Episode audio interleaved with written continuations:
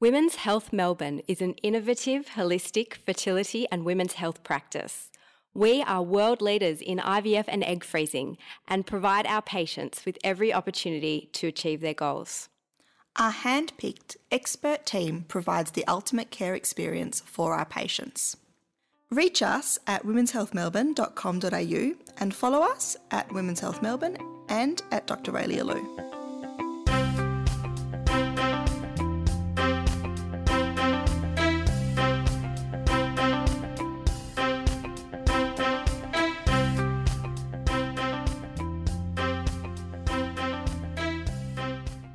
Hello, and welcome to Knocked Up, the podcast about fertility and women's health. You are joined, as always, by me, Jordi Morrison, and Dr. Raelia Lew, CREI fertility specialist. Welcome, Raelia. Hi, how are you, Jordi? I'm great. Thanks for coming back again, Raelia. Talking about a bit of a sensitive topic today, and that is when an IVF cycle is cancelled. Let's start off with why, and I would think there's a few reasons. Or we can start with what? Which is what is a cancelled IVF cycle. Um, it's a cycle that is either a stimulated cycle where the intention had been to collect eggs, where we decide that we're going to cease medications and not go to an egg collection, or it can be a cancelled cycle where we were going to do an embryo transfer, but we've decided that things are not optimal and we're not going to do an embryo transfers. That can happen after an egg collection in a stimulated cycle, but it can also happen for an intended frozen embryo cycle. And so it's really when you have started a planned treatment, but your physician or doctor feels that the cycle is not optimal for the best outcome. And there are certain criteria that can be the reason. And so, why would we cancel? Well, one criteria might be that your pre egg collection assessments in a cycle where we are planning to do an egg retrieval with the idea of making embryos, it may be that you've had abnormal screening assessments where there's a low ovarian response and that predicts a potential for fewer eggs collected than we might want to go for. There might be in a embryo transfer cycle where we're tracking your ovulation, you might have ovulated prematurely and we might not have known exactly when the progesterone hormone started to rise in a cycle where we were planning to put an embryo back. And we always like to have control and, and know when the optimal time is for a transfer. And if you've had a hormonally abnormal cycle where things haven't gone according to plan, it's better sometimes to stop the cycle and plan to transfer the embryo in more optimal circumstances. But there are some other reasons that cycles can be cancelled when they have proceeded to egg collection. And that can be when, despite going for egg collection, no eggs are found. And we can talk about that a little bit more and why that can happen. Or it can be that eggs were found, but no embryos were formed that are suitable for transfer on the day of a planned embryo transfer, or indeed that no embryos were formed during the cycle on day five, six, or seven, and there were no suitable embryos created in that cycle, and that can happen too. So the cycle would be cancelled at that time point. That can be because of failed fertilization. You can put eggs and sperm together in the lab, and in a proportion of cycles, failed fertilization occurs, even with all measures that we can attempt to fertilize eggs. And it can be very emotionally devastating for patients when our expectation is that we were going to have an embryo transfer and it's not going to happen. Another reason might be an abnormal uterine lining. So, if you have a very thin uterine lining, or if we have the unexpected discovery of something like a polyp in the womb, when we were planning an embryo transfer, we might cancel a cycle to try and optimize the lining of the uterus for a future month. You mentioned that you might cancel because there won't be enough eggs. What are the options then? It really depends on the person. So, if the sperm in a couple, in a situation where it's a couple, is okay, you might actually, rather than completely cancelling the cycle, you might convert it to something like an IUI treatment, intrauterine insemination, to give the person a chance of having a baby in that month if the cycle was intended for IVF as opposed to egg freezing. Uh, in terms of that, what we would do is we would take a sperm sample as we would in IVF, but concentrate the sperm and insert it inside of the woman's womb on the day that she was going to ovulate. And that's to improve the chance beyond natural conception chances, but would not be taking eggs out of the body. And, and that would be suitable if there is between one and three eggs expected to be released. If there's not enough eggs that we would want to go to an egg collection in some circumstances, that's a reasonable alternative treatment as long as the person has open fallopian tubes and as long as the person's partner has sperm of sufficient quality to be convinced that there's a reasonable chance of a pregnancy happening. So if one or both of those factors are not present, then converting to IUI is not going to be helpful for that person. So we wouldn't necessarily do it. So if someone has known blocked tubes or absent tubes, so that inserting sperm is not going to go near an egg, then there's no point in converting a cycle to IUI. And if the sperm is ICSI quality and is not likely to be able to fertilize an egg, there's no point in converting a cycle to IUI. If someone has really severe endometriosis and we think that pelvic factors are a problem, then there's not really much point in converting a cycle to IUI. So we certainly wouldn't do that for everyone, but it's an option. The real reason not to go to egg collection if there's a low number of follicles is cost, because taking a person to egg collection means that they have an anaesthetic and they come into hospital and that they incur the costs of IVF. And unfortunately, the truth is that not every follicle we see on scan even has an egg inside. The egg is a single cell, you cannot see it on an ultrasound whereas the ovarian follicle is a larger structure that may have an egg inside. And a certain number of follicles still have an egg, and some have no egg anymore because the oocyte, the single cell, has not survived to that point in their life. So you can still have a follicle without an egg. And we find that we don't get an egg from every follicle. And if we anticipate that there may be a low number of follicles, we definitely know there's not going to be more than one egg for every follicle. And so the chance of making an embryo is lower, and some people will choose not to go to egg collection in that context. There'll be other people who do. So, cycle cancellation is always a dynamic discussion between the doctor and the patient. It's not the doctor dictating it. We make a, an active choice. I have babies in my practice that have been one follicle, one egg, one baby.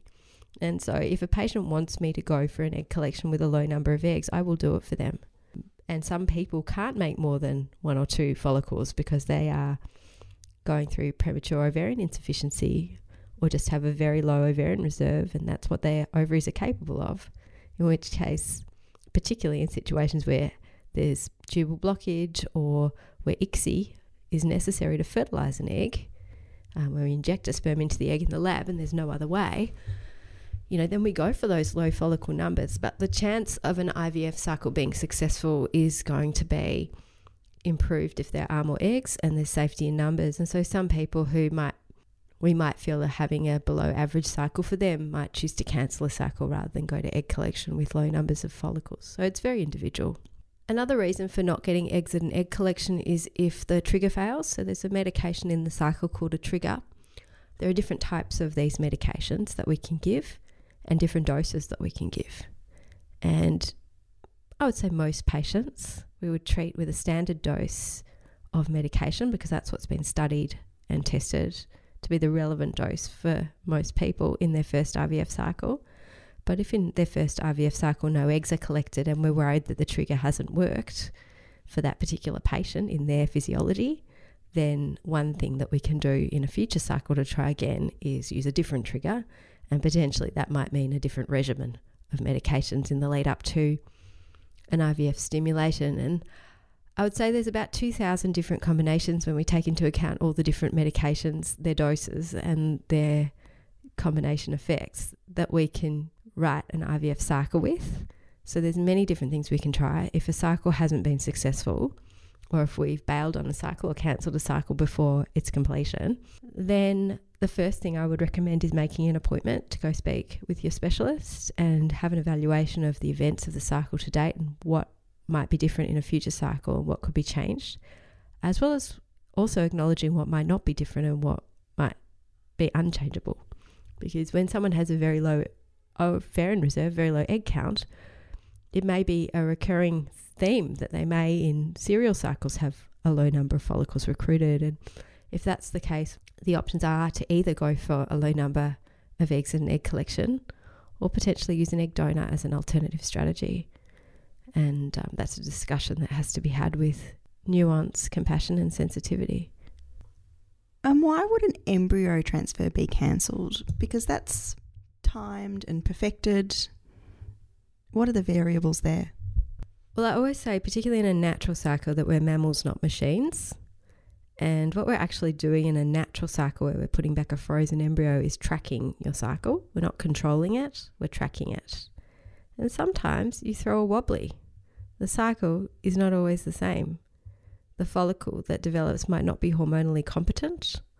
It might be triggered prematurely by having a high baseline level of follicle stimulating hormone or having a premature ovarian surge um, in response to a rapidly rising estrogen level. That can happen if you naturally release two eggs in the same cycle, that your estrogen level can rise a lot.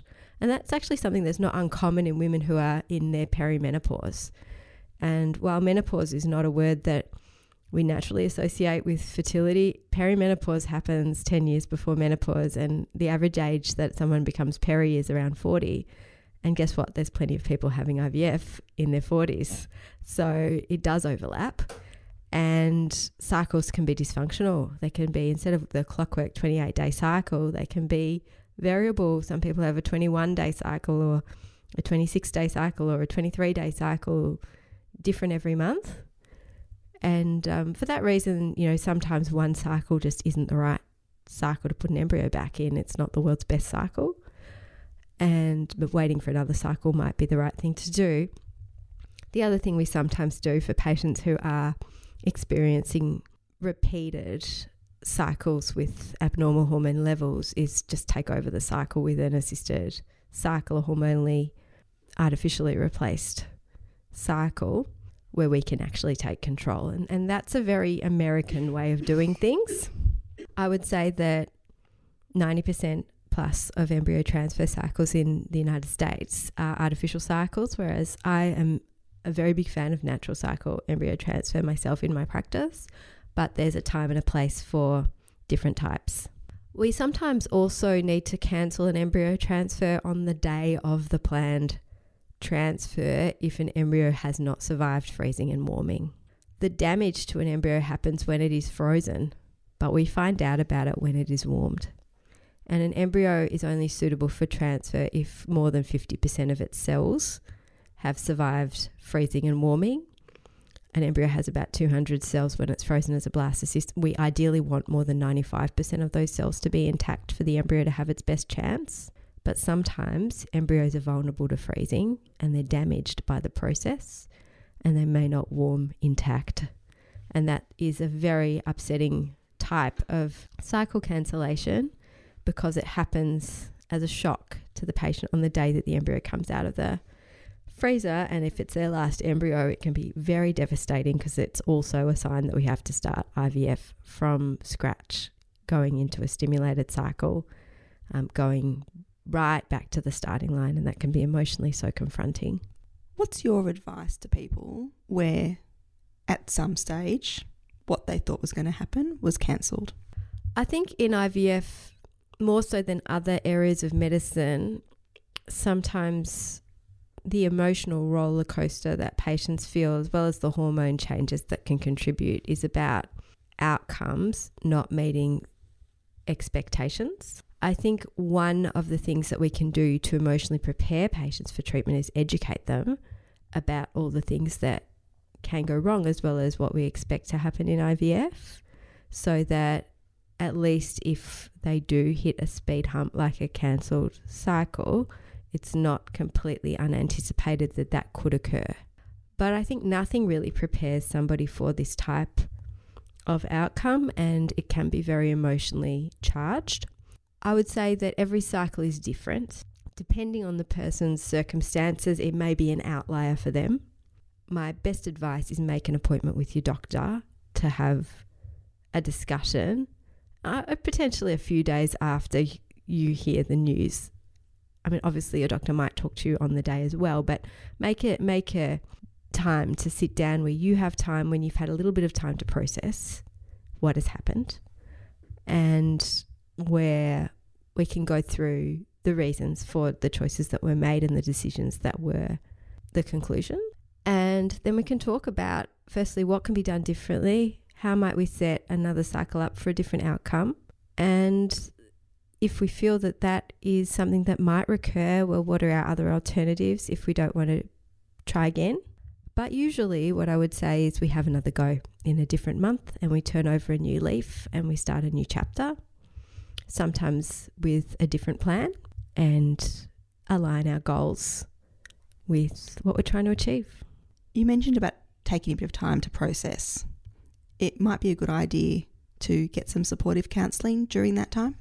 Definitely, in our model of care, we have a, a holistic model of care, and part of our team. I always say it takes about 25 people to make an IVF baby. And I think um, sometimes people are initially surprised at the cost of IVF and why it's expensive, but there literally is about 25 team members in your IVF cheer squad trying to help you have a baby. And one of the important team members is your IVF counsellor, as well as our beautiful nursing team who are also there to offer you support. But booking in for a counselling session can be really, really helpful to reflect on not what has happened necessarily, but how you feel about that, and just giving you the professional support and permission to experience those feelings and help you process in a constructive way. That can really, really help with, particularly, I feel, anxiety moving into a new treatment because when things go wrong in IVF, as in other areas of medicine, particularly when you approach IVF with a lot of optimism, which I think is natural for humans to do. And I certainly approach IVF with a lot of optimism myself. But I think when you do hit a speed hump where things go wrong, it's kind of a loss of innocence and it can open a door for a lot of negative emotions.